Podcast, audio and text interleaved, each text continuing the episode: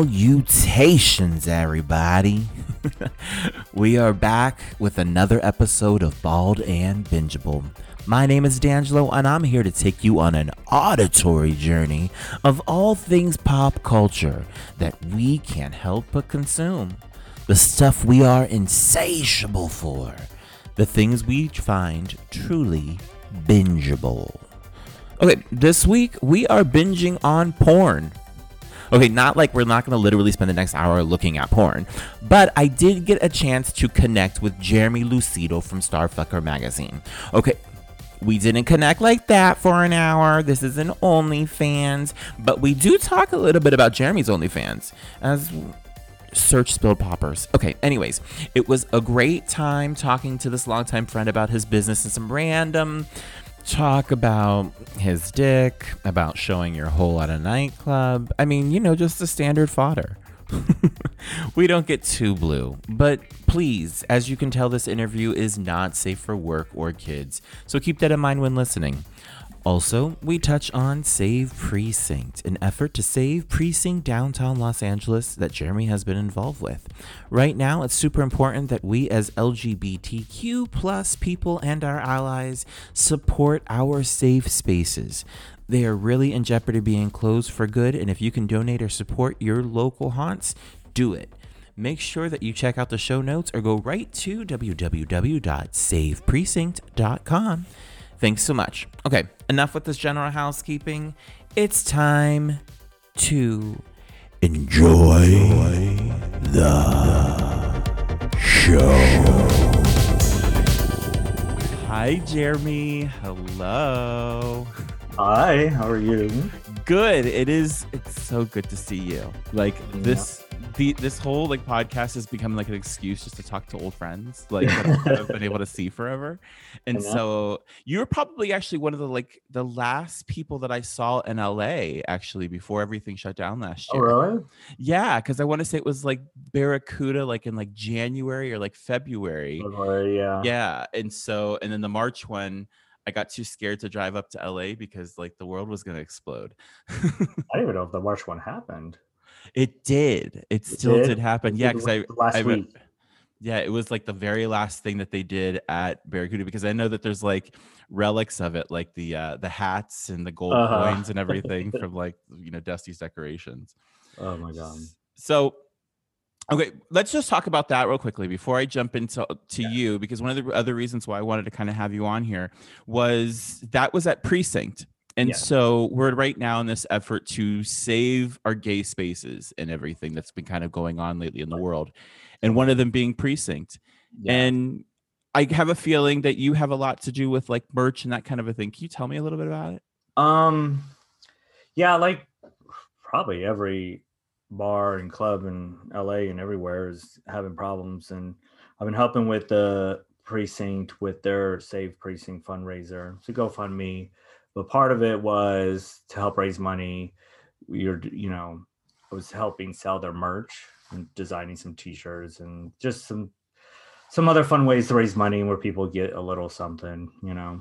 hmm What is your history with precinct? Like, Um, well, I was friends with Brian and Thor, the owners. Um, we actually threw a parties together at Fault Line before okay. they opened Precinct, and then they wanted to open their own bar, and I was like, "Yes, go downtown, go downtown," because I live Yeah, downtown. Exactly. you were like, it was like your neighborhood hangout because it was like yeah, you were so downtown. it was two blocks away from me. So I was like, um, so yeah, so you know, it was my neighborhood bar from the beginning. You know, a lot of people helped, you know, them, you know, install tile and see it grow and build and open. It was like a lot of struggle. That was like five years ago. Mhm. Um, so it's like we'd hate to see it go already. With it's it's made such a mark with just the development of downtown, bringing you know some queer spaces there. Absolutely. It's it's one of those queer spaces too that it it it just it feels uh very safe and so inclusive and it's one of those kind of places that you would be there for a bear party but then you would have drag queens on the side. And it's very much like that because everybody had a place to like kind of conjure and and get together and it was just it's it's one of those great kind of spaces. So right now if you guys look for saveprecinct.com you guys can click on that link and there it'll take you guys to a place where you guys can donate. It'll also have merchandise. I recently bought a save precinct t-shirt um the one with the three drag queens up in the Oh yeah. up in the balcony It was And- that picture I took um I think a week before it shut down. yeah see it's like It like Bear yeah. Bus was a Sunday, um, and I did the Sunday Bear Bus there, and that was when they shut it down. Like it was like 8 p.m. We're like, okay, we'll close it down. At the time, we thought, you know, oh, a few weeks off, month, you know. it really was like okay so you guys we're just gonna put everything together and then in april we'll be right Yeah, back it's gonna be really quick yeah, it's going on a year in a month, in about year. a week. yeah and so that's why it's just very important for us to, to save our gay spaces it's really a, it's an amazing Yeah. space over there and so that kind of um let's change a little bit of gears here so mr Mm-hmm. jeremy uh, we've known each other for i think like 10 years at least at and so least, yeah and so and i think i kind of came to know you via like twitter i think that was kind of like my first exposure to you and then we like met at a party and then it became like facebook friends and then like Yeah. the legend kind of just all kind of goes you know puts Oh, yeah. itself together and so th- that being a part of this so you're originally from st louis is that where it is? St. Louis, Missouri, yeah. Okay and then you traveled to la as how old were you when you get, when you la Uh, I had just turned 21, so I came here to transfer to college. okay and so you went to Uh, school and then I know there's a place here where okay, so what did you go to school for exactly? Um, fine art photography. Okay, which you still do now. Yeah, you still huh. do. You have your fine art series and, and those sorts of things. We're gonna get into some of the photography because I have questions here about that. But just knowing that you kind of came to Los Angeles and then there was a point there where was Randy Blue your first studio that you actually worked with, or how, how did that kind of come to be? Um, yeah, how did you how did you get how did you get into the adult industry? How I did you get into porn? initially I did. Um, I was doing headshots right out of college, and then I had a porn star hit me up, and he was like, "Hey, I don't know if you ever shot a, you know, porn star before, but I need like promos." Um, so it was like a headshot, but really like, you know, naked and hmm and um that was uh his name was Michael Brandon. I don't know. if you know that. Michael Brandon, that's like a big deal, isn't he?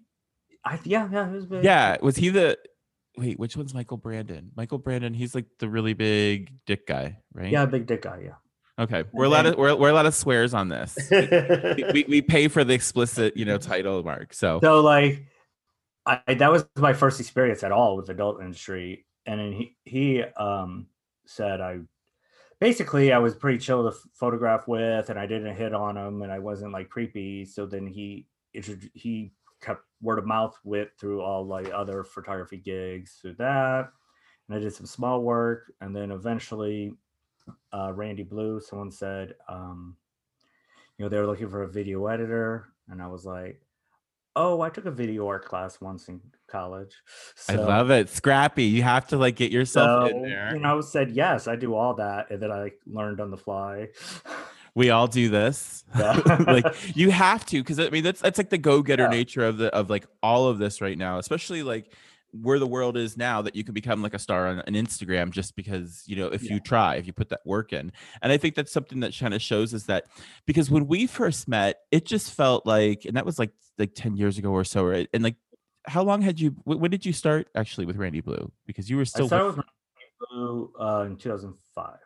Um, and it kind of snowballed fast because I was their like first employee, Mhm. and so it was just me chopping up videos, promos, and stuff. And then it just, you know, eventually he knew I was a photographer, so eventually I became the photographer, director. Like it just kind of, I eventually did everything until they had a bunch of employees and that I managed.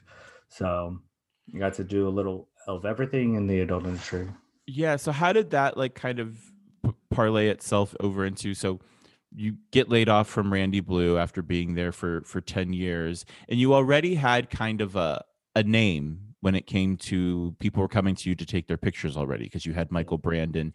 Were you already doing like the fine art series back then or like because I I just kind of see here, you know, like when did you kind of hit mainstream, and when did when did that kind of like the portraits of men? When did that when, when did that kind of buzz start happening? Um, I was always doing different like photo jobs, but I don't remember. Like, soon after I started Randy Blue, I started an adult blog called Starfucker, and that's where my mom ended up being. But originally, it was just a blog, um, and I, I, a lot of people saw my work at Randy Blue, and they'd be like, "Oh, I really love your photography," and in my head was like, "Oh, that's not really my photography." It's like you know a factory formula produced like porn shots. well, it's like, made what- for commercial consumption. It's like made Yeah. to like appeal to the masses, and that it's skinny, you know, not skinny, but like built, hairless, blonde Adonis. It kind of Yeah. it, it still kind of went into that kind of thing, this fresh out of college look. And I think that people who know you, and I think that you know people who don't know you, and if they take the time to like Google who you are, your aesthetic has this LA city organic kind of a vibe. You know what I mean? Which is very not what Randy Blue was putting out. yeah so like that's what uh pushed me to kind of brand my own style and put it, my work through my blog and whatnot was to be like well yes i do have a love for adult work and erotic photography and all this stuff but this would be my style don't look at my you know commercial work i guess Yeah. so that's kind of what pushed it into that direction So where were you hosting that at first? Where where where was that blog first hosted? The Starfucker. When did so how did so this is like everything kind of happens all at the same time. And the thing is, and I think you Yeah. being very resourceful is like you had a lot of pokers in the fire, you know, kind of like this is happening, this is happening. So Starfucker, where did the name come from? Is it song lyric? Is it something that you just kind of like I had the domain already. So when I started to do the blog, I think originally go back before Randy Blue, I had worked um, with like male escorts uh-huh. and I had a little directory. Um, I even did like the male escort awards one summer and just different things. And I had an idea to do a male escort directory that was just porn stars. uh-huh. So I bought Starfucker and never did anything with it, but I had the domain. And then when I had the um wanted to do the adult blog, I was you like, could have "Oh." been Rent Boy. They yeah, no, it was early early days of rent Boy. So like I knew we would like kind of like we used to talk and stuff, the owners there and when we Could, had could you imagine if they were raiding your apartment and Oh my god. no. like to get all your stuff? And so it's amazing. So like it, so that idea that started that you basically were going to create a directory, and then it spurred on because you you had the blog. So you've had that Starfucker domain for all these years. Yeah. I think it was like early 2000s. That's amazing. So I mean, it was .net for a while, so I think it Dot net. Anyways, it became available, and you jumped on it. yeah So- I should. Then I uh, switched it to starfuckermagazine.com when I turned into a magazine. So when did that happen? Because it was like because it just kind of you had a lot of things going on, and so Randy Blue was that after the relationship with Randy Blue was over, and like No, I was still working there. Um, 2010, uh huh I started because Starfucker was the adult blog, and that was like the heyday of like affiliate programs and like affiliate banners and stuff. hmm And it was kind of like overdoing that, and I really wanted to just show my work, but I had a following on there, so I just kind of converted it into um, a magazine Mm-hmm. online first, and then into a print magazine because I just had a love for print. So Well, it's tr- like in an era where like magazines are like dying, Yeah. you you managed to create something, and now you're like, how many volumes into it are you? um, I'm working the 17th now. That's amazing. So still releasing and still kind of chugging Yeah, along 10 years of that. So And so Starfucker magazine kind of incorporates your sensibilities. It's adult, it's adult entertainment in one side. It's beautiful photography. You have artists that you kind of you work with or that they kind Yeah. of supplement supplement a lot of. feature and stuff, different Yeah. artists. So this is this kind of comes to you guys for like the whole bingeable part of what Jeremy is is that if you guys go to like his Starfucker magazine and that you'll just sit there and look at one picture after the next and you're like, I love this mm-hmm. photo. Then you look at the next thing and it's like it's it's a whole different kind of a shot. Then the next one's somebody that you know, and you're like, oh my god, I know him, and that's his and that's his dick. Oh my god, like so it just it really is it is the epitome of like bingeable. Like you know, you just kind of go in there and just kind of you know, it's chips. You can't just have one. No, why? Not at all. So like when did that that time happen when you started just kind of like working for yourself because now we know that you work a lot and that you're constantly your mind is churning and that you have all these different ideas that are going in um well i was like at randy blue for 10 years and you know i got in in the, the heyday of mid 2000s internet porn mm-hmm. and then mm-hmm. it was like you know no one paid for porn after a while so that's kind of where that went down and the X tubes and all that kind of took took mm-hmm. over. So mm-hmm. that's just kind of so that's the thing, people, is that if you guys like your porn content, pay for it. pay for it because they need to pay the bills. They need to keep their lights on. So if you're I mean, going yeah. And yeah. you know, they didn't keep up with the trend of that um and the changing of the industry. So um I got laid off and I looked and and then I was like, oh, I'll just work for myself now. You know, it's kind of pushed mm-hmm. into it, something I was wanting to do for years. Oh, I'm gonna quit and just do my own thing for years, and I'm like, oh, well, now that's what I'm doing. You were forced. Your your hand, your, your, hand yeah. your, hand, was very much forced into like yeah. this whole. This is what you're gonna have to start doing now. So that's it's it's a it's a little crazy. So you had um, when did the party start into this in, into that effect? Because now you have uh, both. Uh, photography, you have the blogs, you have Tumblr, I, uh, Tumblr at the time. yeah, I was doing a nightlife photography. Is how I started. Mm-hmm. Uh, at first for a couple companies, um, and just shooting parties, and then that's how I got into nightlife. And then one of the other photographers and I decided, like, well, let's just start our own party. And so we first started parties at uh, Fault Line, um, and we're doing nightlife, and that's how I met Brian Thor, who started Precinct, and it just kind of went from there. And then I was like a nightlife promoter too. Like I will do anything, like basically. like people come to you with like, do you want to put your name on it? And you like, hmm. I was like, oh, can I get paid? Can I like live? Yeah. I was like middle of everything, whatever works, works, whatever I enjoy, I enjoy. So and you and you and you live in LA and everything's yeah. expensive. So it's like, yeah. yes, please hire me. What was your first party? Do you remember? Um, the first one that you could put on and be like, Jeremy Lucido presents. I don't know which came first. I think it was Raunch.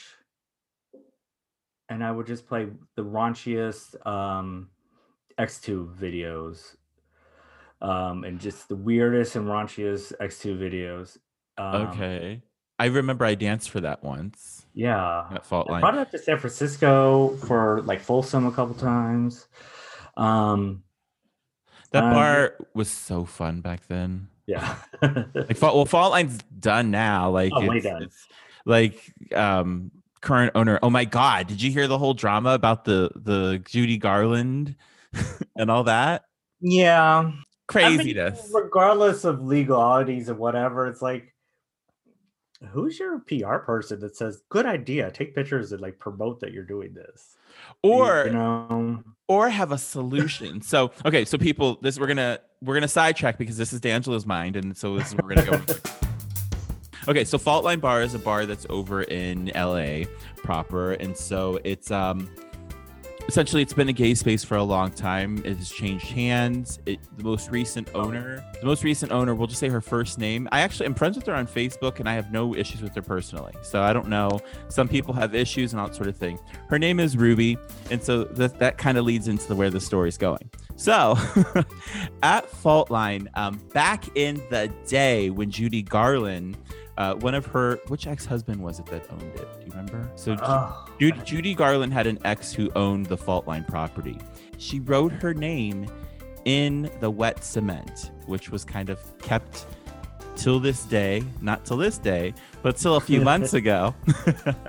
and so during pandemic, everything is happening. People are right now trying to renegotiate their businesses and figure things out. And if you are stuck in a lease and if you aren't going to have a prospect of opening back up, you might close up shop and reopen somewhere else. Well, that's kind of what happened here. And then there's also some kind of a word that there's a developer who's going to be coming into that space and that will be renovating everything as this as Faultline leaves. So Faultline is right now doesn't have a home, but it still exists in a storage unit somewhere in LA.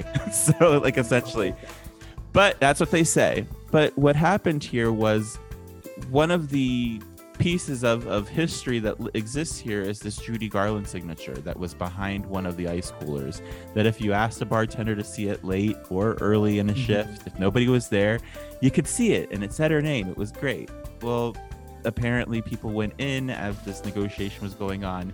They moved something and it no longer says Judy, it says Ruby in the floor. Yeah. So they have removed the Judy from from from the premises. Judy no longer is in the building. Yeah. So this the thing that they should have maybe done was okay. So we remove that block. Here's it. Here's it in a case. This is you know blah blah blah blah blah. So we're gonna take this to the next fault line, and it's gonna exist with fault line and be part of the gay canon history. Give people a reason, but it just it, it disappeared and nobody knows where it went. But they say it's in storage. Yes.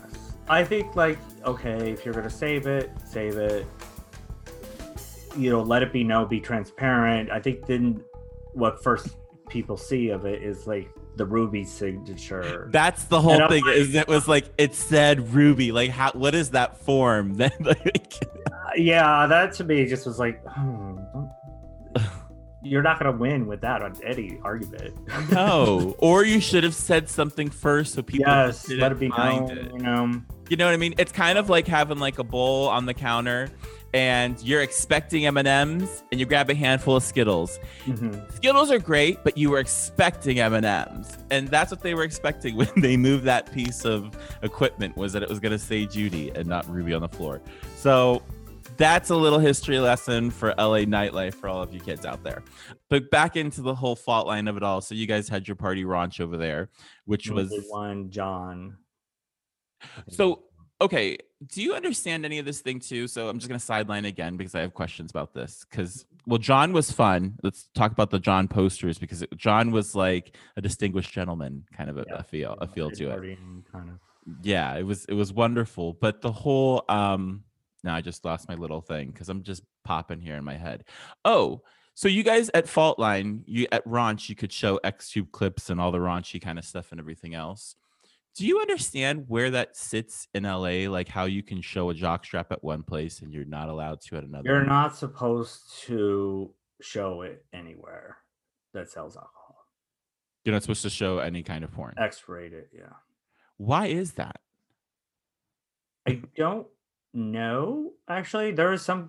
LA has some weird, you know, the most like over the top, like Puritan kind of laws, and I think it's just the. I think in the idea is that you don't want sex with mm. alcohol because if you're drunk, you can't make. I don't know, but I don't know it makes no sense.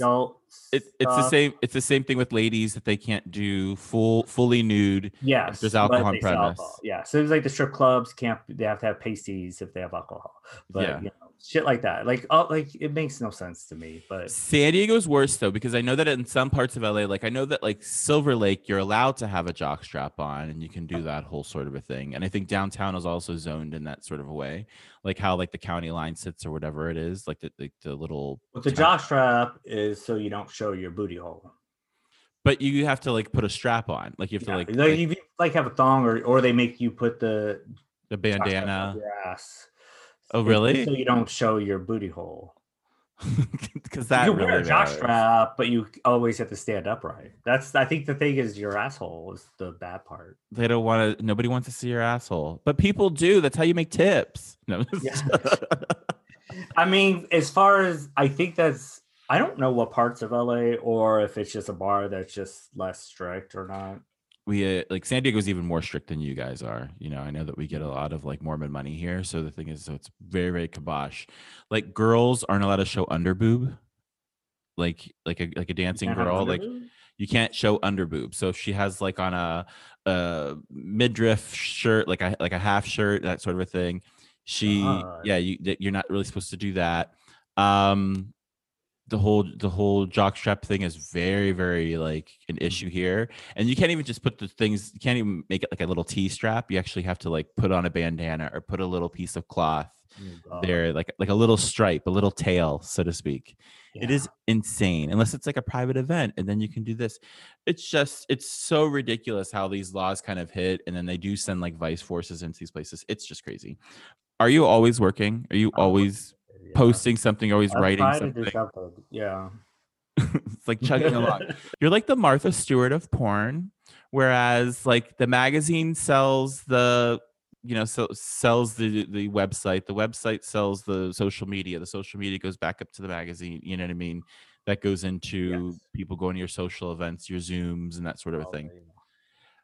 So everything kind of just kind of goes into the, one to the next so when like one leg of that kind of just kind of got hit like when tumblr had the whole FOSTA SESTA issue and everybody did the mass migration out of tumblr onto twitter it seems because Yeah. twitter is where porn lives you guys like you really you can find out what somebody said or you can see a hole Tumblr sucked because yeah, that that whole bill and Tumblr basically Tumblr said no more adult.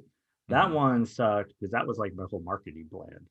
It was I had like eight Tumblrs, a few that were just uh, non-related to me at all. It was Mhm. just sex Tumblrs that were just reblog, and then a few that I did adult related, and then just my personal. So I build up, you know, you know, sex sells, dude Mhm. sells. So I had like the Tumblr, um, my Spill Poppers Tumblr, which was basically just a bunch of cock shots, Mhm. you know, to build an audience. But then I would like sneak in like my promos for like, you know, I book a photo shoot or sell in magazine. So like I would you have to so like my Jeremy Lucido Tumblr, which is just my photography, my very professional one, that doesn't have anywhere near as much followers as like a sex Tumblr. Mhm. So I had to build these sex Tumblrs up just to like pull in and reblog some of my own, you know, shit. And that was like it worked because you know I would have multiple things I'm selling, selling the magazine, retweeted on my like dick Tumblr, and same with the photo shoots, sell, retweet the- on you know. And so when that hit, I was like, fuck, that like any of my insights on my website, a lot of my sales all came from Tumblr. uh-huh So yeah, I went to Twitter, which I've always been on, but then it was like, okay, I'm gonna have to have a slutty Twitter. Have you seen it have you seen it come back or are you still kind of in the yeah, dumps came like back. I mean, you just had to like that was Re- just like an abrupt kind of okay, rethink your whole like marketing strategy. So yeah, I just wish it to, you know, Spill Poppers put it on Twitter and kind of did the same thing and built that up pretty fast and and then it was just like dicks on Twitter now. Yeah, I mean that's really what it is. It's like it's just it's so funny because now everybody's just cultivating themselves over there. I think Tumblr really did hurt adult industry. I think it That hurt sucked. it, it hurt a lot of kink. It hurt a lot of fetish people. And the thing is, is people are doing it, and people like it was a place that if you wanted to look for, you know, Puerto Rican, hairy, 250 pound men who eat ice cream, you could have found a Tumblr somewhere just that was exactly and it was just like there's d'angelo eating ice cream. But like, But like like- the thing with Tumblr is like in the beginning they hurt the adult industry that I worked at before at the studios totally. because you would get all the free porn on Tumblr. And that, you know, was just like the tube sites and whatnot. Everybody was doing that and just getting all the free shit on Tumblr. And then, you know, that hurt my job there. Then when I've started doing my own stuff, I'm using Tumblr to promote my stuff. And then they did it again where I'm like, oh, now you don't want to do dick. yeah so now you have to like re- refigure everything Yeah. else out and so and then that kind of goes into like the whole like i just want to know when it comes to like OnlyFans. So that that's something that is now has has been in the ether. I think it's been like two years now. How long have you been? I think I've been on the shoot. So it might have been three, two or three, three. Yeah. So that was a whole different thing, and I think that also hurt the studios. But what it did was it gave power to people. And Yeah, I thought I think it's all been positive. At first, the studios to me rejected a little bit, but now even they're using it to Mhm. their benefit. So you know, all the studios that have existed for a while are all the ones that like can grow and change with the, you know, the Mhm. industry as if, you know, technology and whatnot changes. Um, Who's still around that, that you think is still like kind of who do you, in your opinion, feel is doing it well? um, That, that you notice. I mean, I don't know like all of my business, but no, I do think the ones that are just the ones that are been there from you know 2000 until now are doing something right because so many Yeah. aren't aren't around. Um, you know, there's so many things that changed in the industry. Like most of them are in Vegas now versus how they used to all be in San Francisco, and you know, there's so many And that's because of California laws.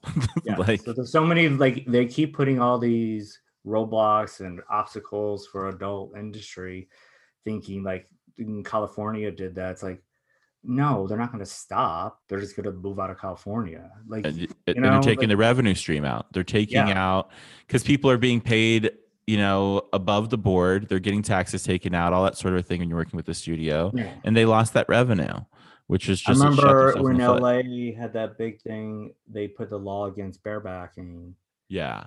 and and I was wearing Randy Blue, and we were doing like OSHA trading to be on a Mhm. bareback. It was like insane. and what we ended up doing was shoes in Orange County. So So just you get around the loophole. yeah, it was like none of this stuff means anything. You just make it harder. Yeah. It makes it harder and more expensive.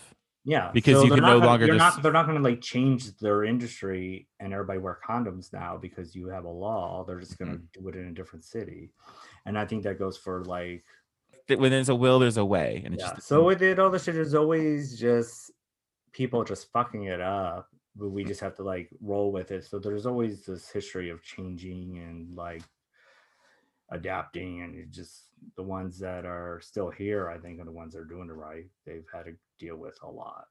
Yeah. And but it just it's it is kind of amazing now though, because it just everything is in the hands of the performer. So like if you want to be and if you don't you don't have to sign to a studio, you don't have to get out there and be part part of the industry as a whole. You can just be your own individual. And so I think it it did do something powerful for that. So Yeah, no, I think all the um, fan sites stuff is I've been very well for everybody. I think especially for models and independent content makers. Um, I started it originally to do behind the scenes of my magazine and like kind of like, and I did some like where I'm in it, you know, here and there, but but with OnlyFans and stuff, what really connects to the followers is a personal connection. So anything with me, obviously, um, they wanted to see more of just my stuff because they had I was the one behind the keyboard anyway. well they became a fan of you and your cute face. Oh, maybe that's it. And, so yeah, then I and just you- was like, oh, I, and, and your Oh. other bigger parts. And so oh. like they became a fan of that too. people like this. Yeah. So when did uh, like when did that happen? When when was the moment where you decided that you were going to step out from behind the camera, Mr. DeMille? Like when did that? Well, I think um it kind of happened gradually. Like I was doing behind the scenes and I was kind of in one or two. And I always had throwing dick shots out everywhere for Mhm. years. So I was never like shy about that. But video is a little different. See, I put my butt out there. I, I don't put my dick out there very much. Like I don't, I don't at all, really. Like it's I like don't know. Like I guess I lead with what works. I don't know. Like dick to me, it's very disconnected to me. I'm like, maybe it's just also because I'm a photographer. I don't I could see a photo and not Mhm. need it to be that person. I could look at it as a photo. understand. So, like, um yeah just like a dick shots and like oh yeah i throw So that out anyway so they were just coming out there, and then so do you remember what your first scene was that you kind of like put out there for like consumption? That made. i mean my money? first ones are probably just be getting blown Mhm. a lot so of pov suck my dick videos what is doing the best on the site? What do people have to go look for? So if they're going to OnlyFans, what are we looking for? What what is what is on mine yeah? What, what has the best best uh likes and comments? um Because you should. I'm hoping that you get like a whole win, windfall of listeners. Oh, I do. I, I do it all. So, um, yeah, no, just like you know, fucking. You're so shy, but you're not shy at all. So You know, when I- people see it, when they get everything, when they see it all, and I'm fucking someone, they're like, yeah, that's it.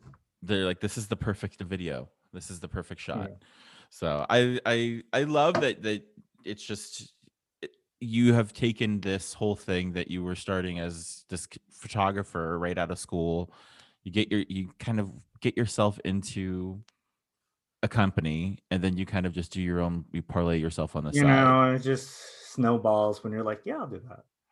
well it totally is and the thing is is it also just kind of shows too that like you have to put the work in though because it wasn't like you were coming home and not writing a blog oh, and Oh, you yeah, know th- th- th- especially even if you're doing like a fan site or OnlyFans or just for fans or any of it, you have to like work to like promote it and create content. So there's still work to do, but I kind of always I've had that history of just trying to like promote myself, you know, photography or the magazine and anything already. So if you were going to tell somebody who was like uh, so if a kid is in St. Louis right now or in Cleveland Ohio and they wanted to start putting their own content out there and putting it together do you have any like actual tips of things that you would say that this this would work or this don't do this because you're just not going to succeed? Like what is where do you stand on that? Like how would I mean, how, I think how would you mentor a, a young there is a way a- to an 18 year old and over.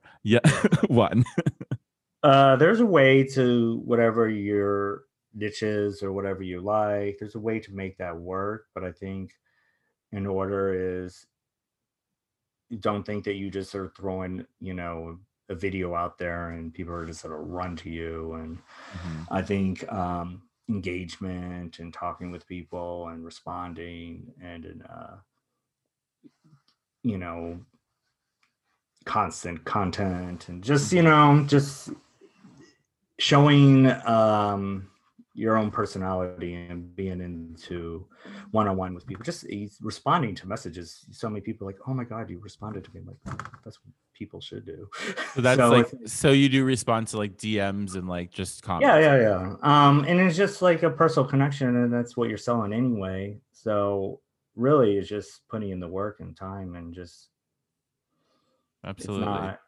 just like getting It's- fucked behind a camera and throwing it out there Yeah, no, and I think it's funny because it comes. I you're can building a brand of some sort Yeah, and I can speak on that on the side of like being somebody who's like nightlife industry with like a, a personality in the sense that like Mhm. I go go dance and everything else. That's how we. That's how we met and how we kind of got to Yeah. got to know each other. Was that going to clubs? Is that you know I was somebody who was taking every single job that I was working. You know, uh, I wasn't this Adonis dude, but the thing was is I knew that I had like I had a face, I have a hair, I have a lot of hair. There's my gimmick. Let's let's. I mean, even if it. you compare it to like go-going, it's the same Mhm. thing. Like I throwing parties and hire go-go's. The hottest, prettiest one isn't necessarily the one I want to hire again. If they're like the ones that like, oh, don't tag me. I don't have like a social media. That- you know, you know those. Ugh, Um, they're still in the closet. They can't. They can't do and they're they're not on uh any social media to like promote your party for you. So what's the point?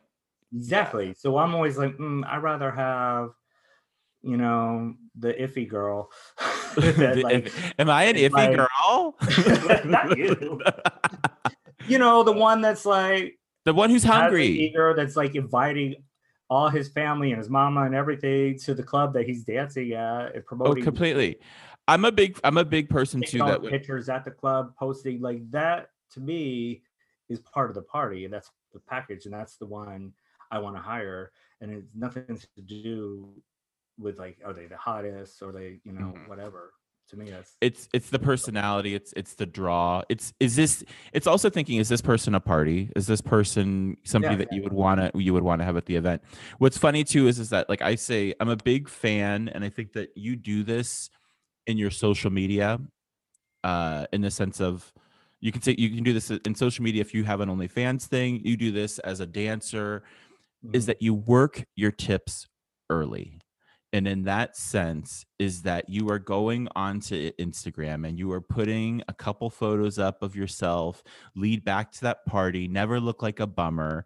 That, you know, when you're actually at somebody else's event, that you're saying hello to people and you're shaking the hand. Yes, those are the ones I always hired. Like, I just want to be back, and I'd be right away like, mm, yeah, and I think that that's also that that leads to the people who have like that content that's on OnlyFans or on Twitter, and that that is actually successful. Is that they are constantly putting up a picture. They're constantly reminding people that they're there.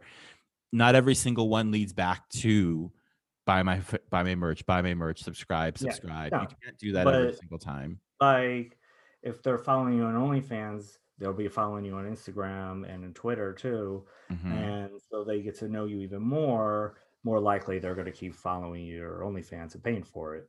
So the more they get to know you personally, the more they want to also see you fuck. Well, exactly. like, Yeah. and plus, people are just curious. They want to know, like, what does that person look like naked? Like, what does that person look like with Yeah. with you know with sweaty? You know, at first on video, I was like, "Oh, I don't think I want to do that because you know, I, I I'll jiggle Mhm. on video, like photos. I- You're still, so it's not jiggling. So that was what my big video. That okay i actually told a photographer this last week um I, i'm talking to another photographer and they were like oh we want to do a shoot with you and i was like i'm jiggly right now like like so it really is it's that that thought this is the bare thought that we think Yeah. oh god i'm jiggly right now you guys But like for photos, so I always put the shit everywhere. And also, that's probably why I don't care about like dick shots. I'm like, that's everything. That my dick looks nice and trim either way.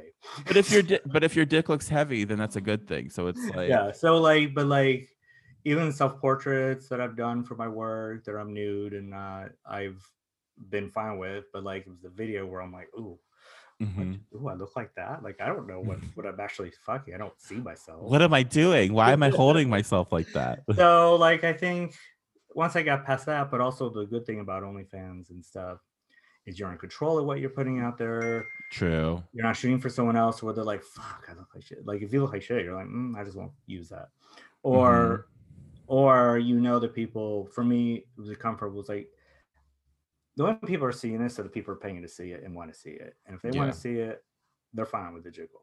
they're gonna see it I'm like I've you know I accepted and I'm fine with like if you're into it, here it is. So Well, yeah, and I think that's kind of what that's what social media is. you're not going to accidentally run into my fuck video if you're not wanting it. Yeah. So I think that's where the difference of like being on like a porn video DV back in the day. Well, like if yeah, if they follow you, unless somebody retweets it on on their on their wall, and then like because you have you I, I have logged in before and I'm like just looking at pictures and all of a sudden it's like oh my god that's their hole. Like and it's like right right after a tweet of Kathy Griffin you know what I mean? Like oh like like that just popped up in there. How okay so I actually um pushed a lot more uh, like because Instagram you know they have they're crazy with their content monitors especially for gay men.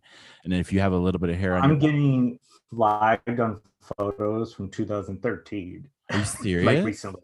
Yeah, like I was like, what? That was a random, like, ran, it was when I worked at like a random shirtless model from Randy Blue. 2013 Uh-huh. was like just the lead it recently. I put up a meme, like a meme that like I think Love Sex in LA or somebody else put up. And the thing is like in like it was like in the cloud thing it says send nudes. And I got flagged for that for solicitation of, of like sexual content. And I was like, it's a funny meme. Like, what are you talking about? And I couldn't go I couldn't go live that day because they were like, you you've had a violation today that you can't go live. So it's like they they're doing this thing, they're they're monitoring us so much. So I actually started pushing things over to like a, a Twitter. So it was like, okay, so I'm gonna put the more adult stuff on the Twitter thing. I'm gonna put everything else because I have I don't want to lose my followers. Yeah, and I don't. I I worry about that with my Instagram because I have a decent amount, and I use it to promote my photography. So I'm trying to be as PG thirteen as possible because that would suck.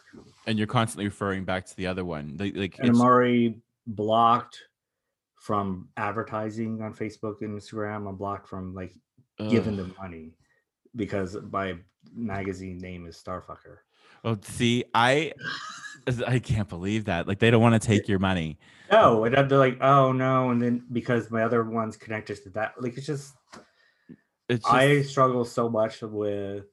well, I did a whole thing. Be, I was being, I see, I was feeling like I was being shadow banned, and I was like just reading all these articles about shadow banning and everything else, and it was like, well, if you do feel this way, buy an ad. So I bought an ad recently, like, and I was just like, let me promote the podcast this way, and I did it too on the day that they were, um, that they flagged the the the meme that I was retweeting. So I was like, "F you! I'm going to give you money and leave me alone."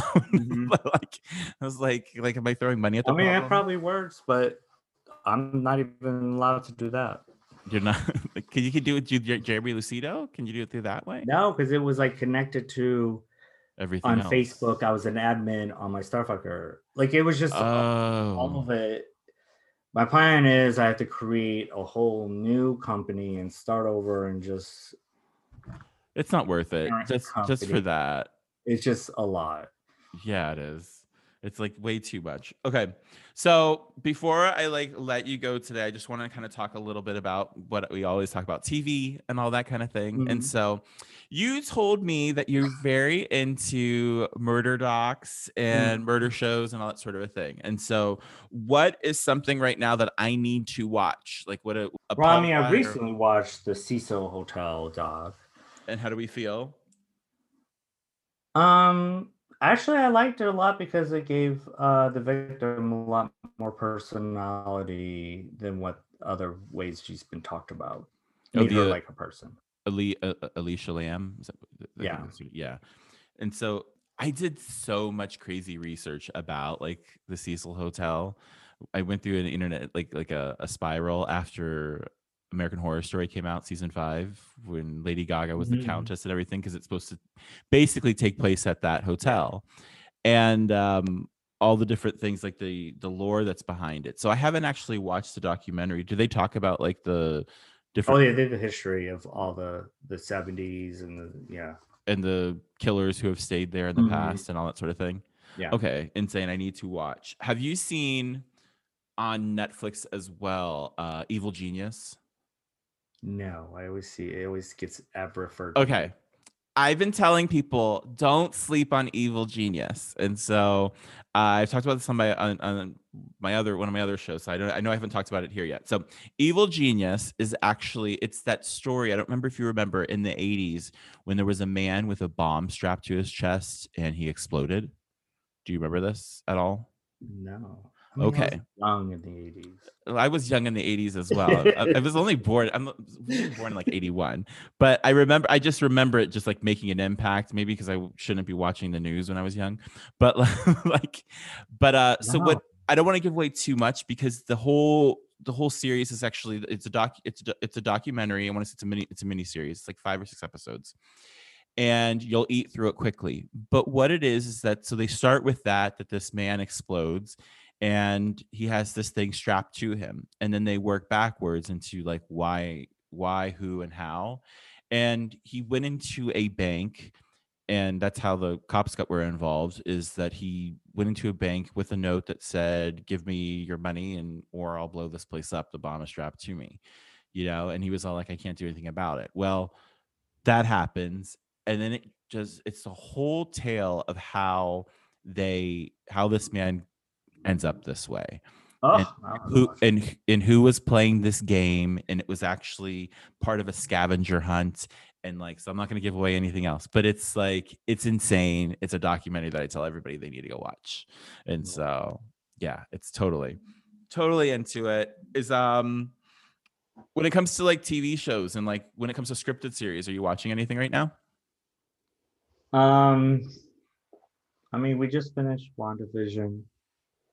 Is that scripted series? Yeah. yeah how okay so at this point when we are recording this today the final episode still hasn't come out so this is gonna come Oh no, I thought I keep forgetting. Yeah. yeah we have one more episode so the thing is but when this comes out on tuesday the, the final episode will be out so i don't know if we want to make any speculation because then we'll both we'll probably just be wildly Um, wrong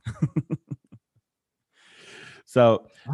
Well here's my question for you so i'm i'm a comfort television person there's like certain shows that i can put on year after year and just be like oh i can watch this again or i have like a moment is there anything like that that's like your comfort that jeremy can come home and like oh i'm gonna put this on and rewatch Um, the only show I really watch over and over again is Golden Girls. Oh my god, I love this. It's coming Like to like if you need something to be on and you're like half watching, Mhm. like when I'm editing or at home actually watching, just Golden Girls. I love that. So, do you have a favorite girl? Um, I think Dorothy because when they did the Golden Palace without her, it didn't work. So I think Dorothy. Oh, I haven't even thought about that. That's the one where they had like the gay guy that worked with them in the in the hotel. Yeah, the Wasn't it? hotel. Yeah. Oh my god, now I have to like look for this series on YouTube. So that's gonna Well, take they a had the spiral. gay. They had a gay uh, chef or housekeeper and the pilot that disappeared. Oh really? Yeah, I guess they. I- I, guess it wasn't approved. And so I need to go back episode two. I need to go back and like watch that because I don't remember that part. I just remember they were always very progressive on like a lot of like gay storylines and things. And then Oh yeah. with what's it, Blanche's son with, with that whole thing, or was it no, not Blanche's son, Dorothy. Dorothy's son was the one who cross dressed, or was it her brother? Um, Dorothy's brother So, and that was like always like a running kind of a thing. Rose, you know, was the AIDS episode, and Blanche's brother is the gay one. That's what it is. I need to rewatch. I know that it's God, come on. It's on, it's on Disney. It's going to be on Disney Plus. It's coming to Disney Plus like this month. And so, and from what I understand, that it's coming with like extra, like new merch and new everything. Oh, Disney's just taking those snatching it up. properties. Yeah, they- they're going to wring those properties out. When I went to Comic Con the last year it was around 2019, mm, in the ABC section, they had a whole thing of like Golden Girls, and Oh, there were people who were just clamoring it over it. And then there was like a Oh. bunch of like Gen Z, like these kids, like Gen Z kids, are like, "Oh my god, my mom showed me this last night. It's amazing!" Like they were just like all about Golden Girls. So I was like, it's speaking to the masses still to this it day. is. So I love that. I think that people who like Golden Girls are like just good people. Like that's my general like thing. Like if somebody says they don't like. Golden Girls, like what is wrong with you? That's like saying I don't like puppies. like you don't have to like full grown dogs, but if you don't like puppies, then you have an issue.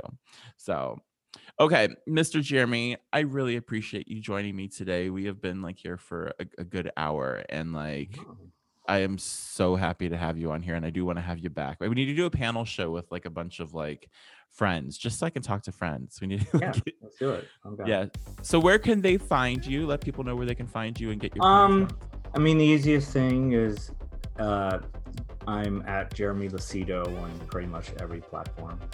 And then from there, you guys can find Starfucker and Spilled yeah, Poppers, Starfucker Mag with It- Starfucker with two R's. and you guys will find his dick pics, and they're great. Hmm. They're great. They're delicious. They're tasty. They're They're delectable. So, but make sure you guys find him on his social media at Jeremy Lucido. That's J E R. Oh my God, I can't even speak. J E R E M Y L U C I D O. You guys can find me at D'Angelo Gogo on Instagram, D A N G I L O, or you guys can find me on TikTok at D'Angelo. Thank you guys so much. It's been another episode of the Bald and Bingeable. Make sure that you guys like and subscribe and give us five stars, please, because we need them and they're free. Love you guys. Good night from the lower level. Good night from the lower level.